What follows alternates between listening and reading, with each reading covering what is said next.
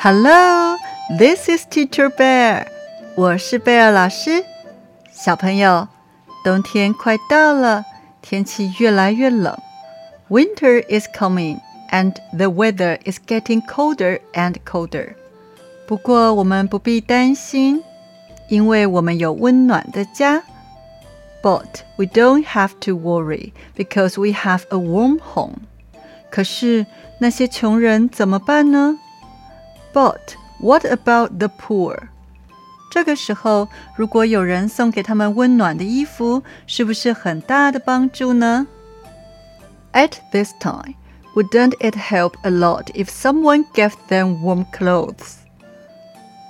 今天我们就要学一个跟帮助别人有关的成语——雪中送炭。Today we are going to learn an idiom related to helping others 雪中送炭。大概一千年以前，about one thousand years ago，在中国的北宋朝，in the Northern Song Dynasty of China，有一个皇帝叫宋太宗。There was an emperor named 宋太宗。有一年冬天，天气特别冷。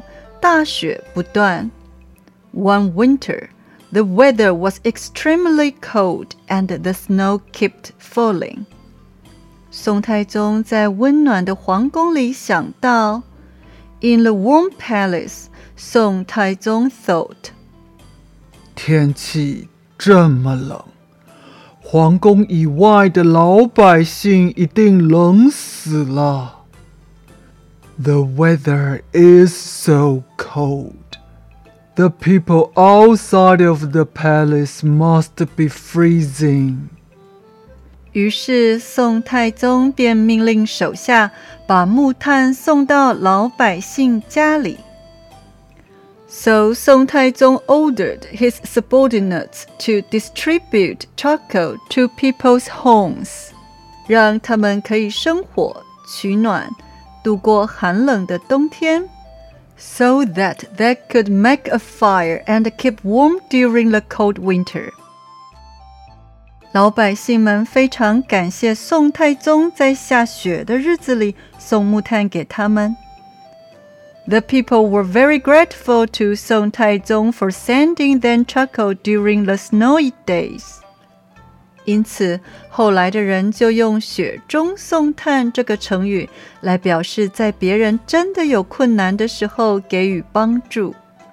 Therefore, later people used the idiom “雪中送炭” for helping others when they are really in trouble。比如说，For example，你正要吃面包，忽然发现你的朋友 Amy 肚子也好饿啊。When you are about to eat bread, you suddenly realize that your friend Amy is starving. 于是你就把面包分了一半给她，so you give her half of your bread. 这就是雪中送炭。This is 雪中送炭。因为你在 Amy 正需要帮助的时候给了她帮助。Because you sent Amy help in her hour of need. 相反的，on the other hand，如果 Amy 自己已经有了面包，if Amy already has a bread，但是你也想让她试试看不同口味的面包，but you also want her to try different flavors，所以你也把自己的面包分给她，so you share your bread with her。这个情况，in this case。 我们就可以说是锦上添花。We can say it is 锦上添花，意思是，在美丽的布上面再加上漂亮的花，更美了。用英文的说法就是 icing on the cake，意思是，在蛋糕上再加上糖霜，看起来更好吃了。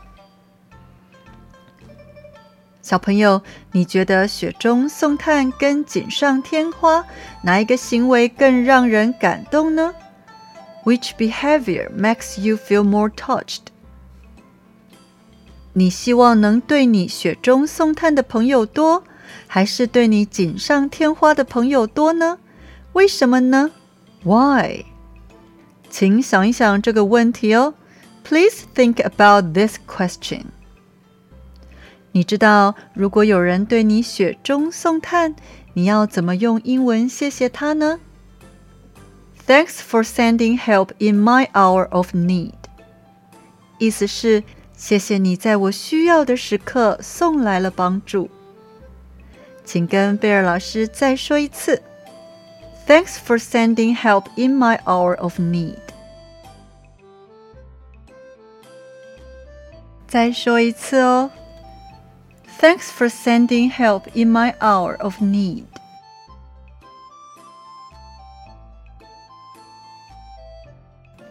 小朋友，贝尔老师希望你有能力对别人雪中送炭。I hope you can send help in someone's hour of need. 所以你一定要先把自己照顾好。So you have to take care of yourself first. 让自己将来成为有能力帮助别人的人，and make yourself become someone who can help others in the future，好吗？OK，我们下次见喽，See you next time。